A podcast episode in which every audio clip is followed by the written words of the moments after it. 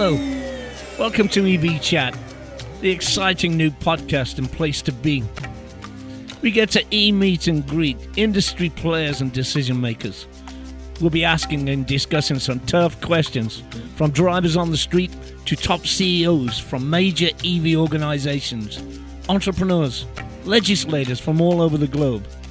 Stick around. This is a different kind of show. Let's rock it.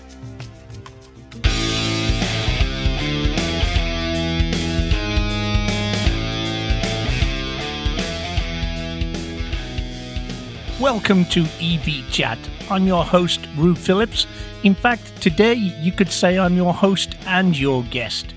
You know, for the last year, we've been talking to some of the brightest minds in EV infrastructure. We've heard from EV pioneers, EV charging leaders, policy experts. Now we're going to go back to school.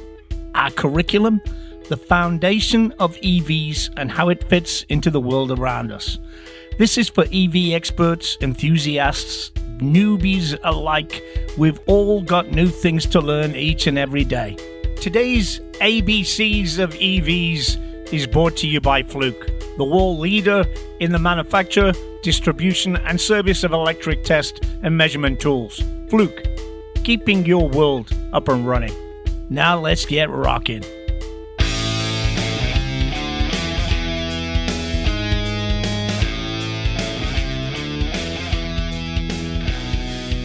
You know, there's been boatloads of news about EVs recently, and every article is full of acronyms that may or may not make sense to everyone. We should be breaking down barriers to EV adoption. So, in this episode and the next, we'll break down all those pesky acronyms and jargon so that everyone can speak confidently. To help us dig into these terms, we'd like to welcome Dr. Abbas, who will be our resident scientist as we wade through the EV dictionary. Dr. Abbas, or Doc as I'm going to call him, is the chief scientist at Ideanomics and the CEO of US Hybrid. He's an award winning scientist who's got a big resume and the know how to back it up. He literally wrote the book on the topic. We'll be popping in to chat with him from time to time, so be sure to subscribe to EV Chat so you never miss a bit of his wisdom. So let's talk the talk. This episode is all about the ABCs of EVs. We're leaning straight into the alphabet soup, and in our next episode, we'll do the same with all that jargon and lingo. By the time you've listened to both, you'll be able to talk the EV talk. We'll be going in depth on many of these items in future shows, so be sure to subscribe wherever you get podcasts so you never miss an episode.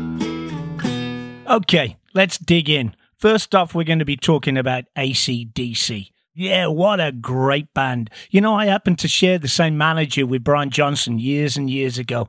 That's another story for another episode. AC, alternating current. Thomas Edison won the war with Westinghouse, and for that reason, our light bulb goes on and off 50 times a second. You can't see it, but it is.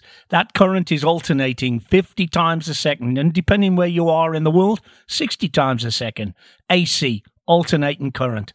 DC, on the other hand, is direct current. It's straight. If you've got a battery in your computer, your cell phone, it is DC. A solar system is DC. Your electric car is DC.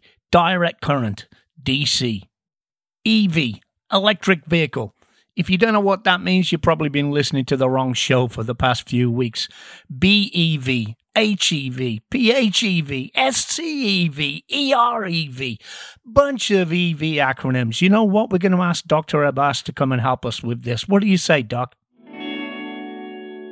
If you have a battery electric car, it means that the only source of energy is battery. That's called battery electric car, or sometimes they use BEV or sometimes they just call it zero emission. Hybrid electric vehicle means I have two energy source. Typically, one is electric battery, a small battery, and one could be an engine, could be a small hydrogen engine, could be a diesel engine, could be a natural gas engine. So that's called hybrid. Then it gets more sophisticated. Plug in hybrid.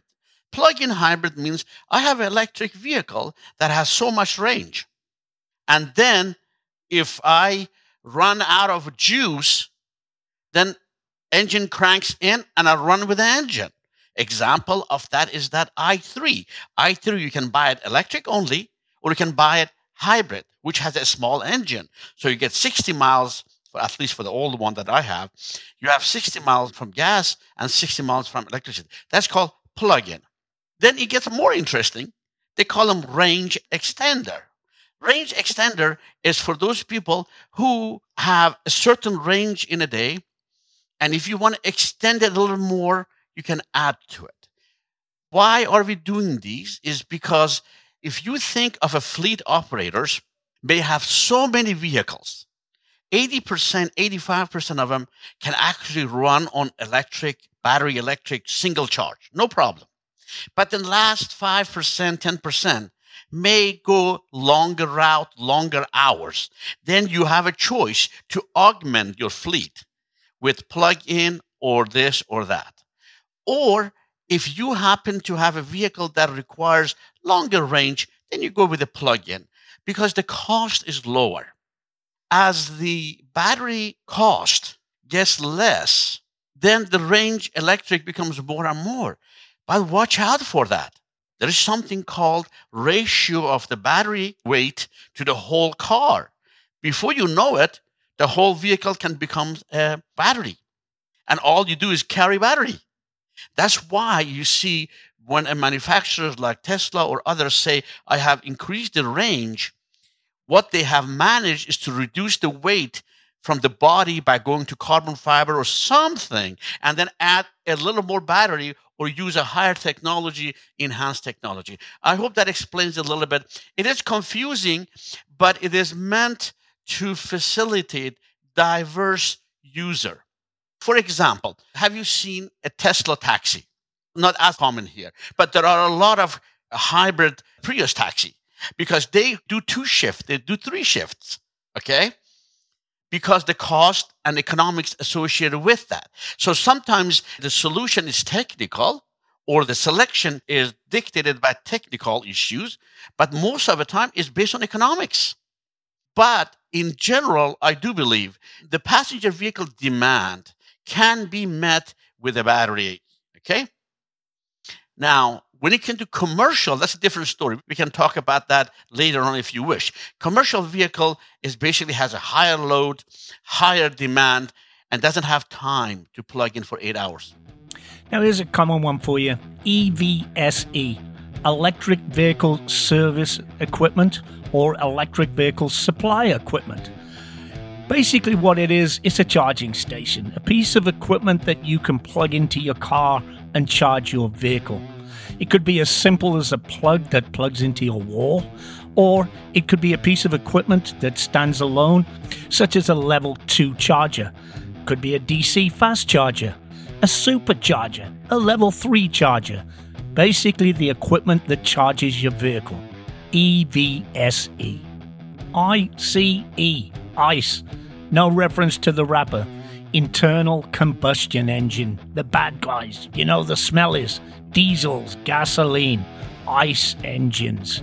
We'll be profiling ICE next year, and we'll be talking about where would we be now had internal combustion engines not have taken off as they did, and electric vehicles had been the in thing.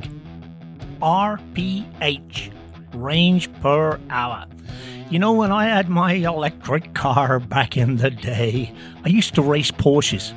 And back in those days, the, the batteries were lead acid batteries. It had a range of between 80 and, if you were good, 100 miles range between charges. Well, depending on how you drove it. I think when I was racing those Corvettes and those Porsches, my range was between 50 and 60 miles. So, what you'll see on the modern electric vehicle is not only miles per hour, but based on the way you're driving the car, is how far you can go on the charge that you've got in your batteries. Range per hour. Kilowatts and kilowatt hours.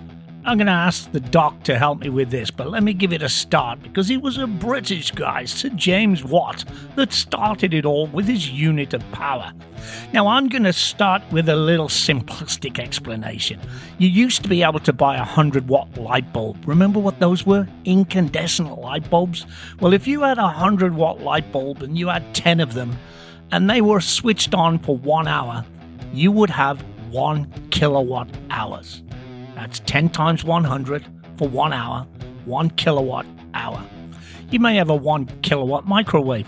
Turn it on for one hour, you've used one kilowatt hours. A typical level 2 charger could be 6.6 kilowatts. Have that on for one hour, you've used 6.6 kilowatt hours. Doc, am I being too simplistic here? Kilowatt is the power. It's like when you have a vehicle, that's a horsepower, kilowatt one horsepower is like 0.74 of a kilowatt, but kilowatt is the size of your motor. Okay. Kilowatt hour is energy. Now, if you think of a bottle of wine, the volume of that bottle is kilowatt hour. The size of the neck is kilowatt. So sometimes you have a big job, but you cannot get it fast enough. So therefore, when you select a battery, sometimes, unfortunately, you hear about some batteries having fire. Some of them could be connector, could be high power, because batteries, like your cell phone, like a pacemaker, a pacemaker has been designed to run six years, 10 years. Cell phone has been designed to run eight hours, 10 hours, 24 hours.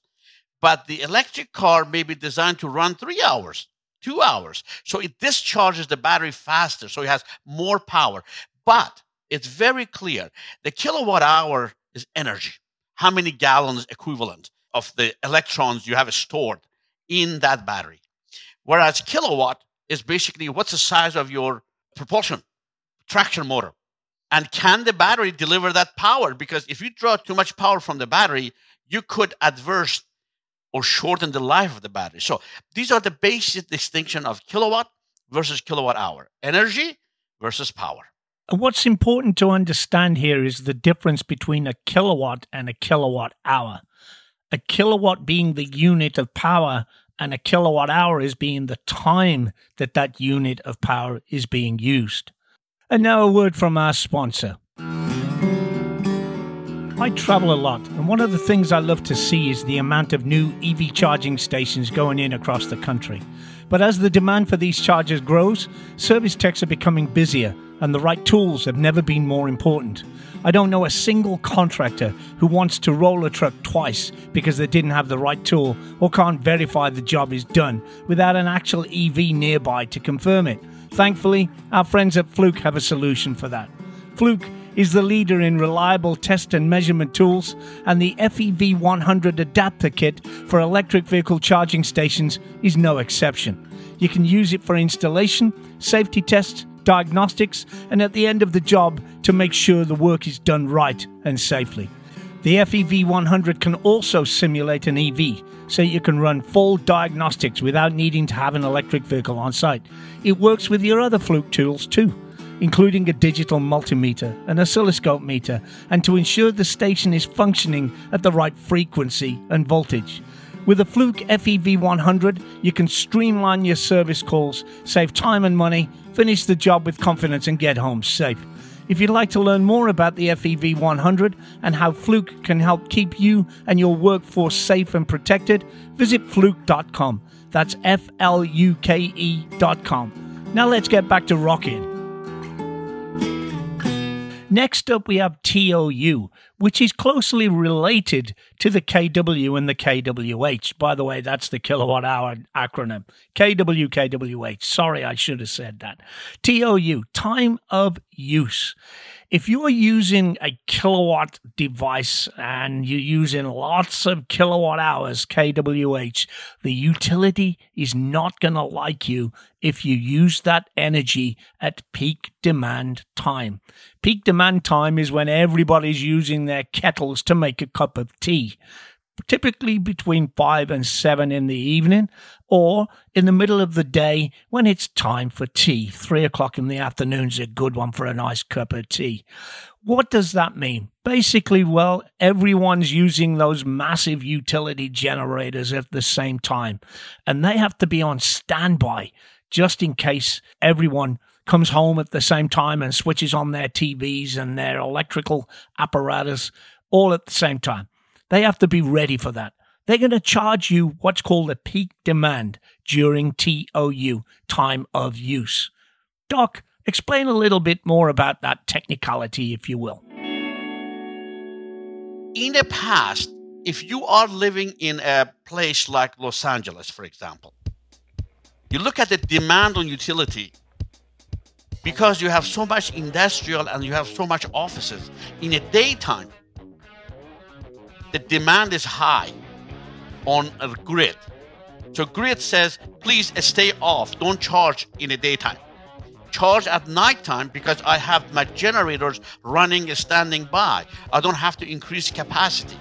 So that is the time of use. Now, if you're in Hawaii, the story is backward because as you put more and more solar online, it's called duck curve. Basically, as we put more solar, you're having excess power from 10 a.m. to 2 to 4 p.m. because I have so much generation, I don't know where to put it. So that's why the time of use is really depends on where you live and how is the profile of the load on the grid. Because grid says, hey, when I have no customer, you come to me, I'll give you a discount for charging. That's really where the time of use comes in. Now, all the chargers, with no exception, are smart enough. They come in pre programmed for the settings. So you don't have to worry about, oh, I got to get up and go plug in. No, you can actually program it so you can start charging at a certain time and then get off a charger at a certain time so you don't impact the grid. Because what happens with the grid is this grid has a certain generation and then it has a certain distribution if all me and all of my neighbor plug in our vehicles at the same time, then we are overloading that section of a distribution, the power line that comes to our street. So then we may want to decide, okay, let's balance it so we can get more charging on time. But that is power management for distribution point of view. But the discount for charging time is a function of economics. So this way we can make electric vehicle more attractive in terms of cost. So then you paid less.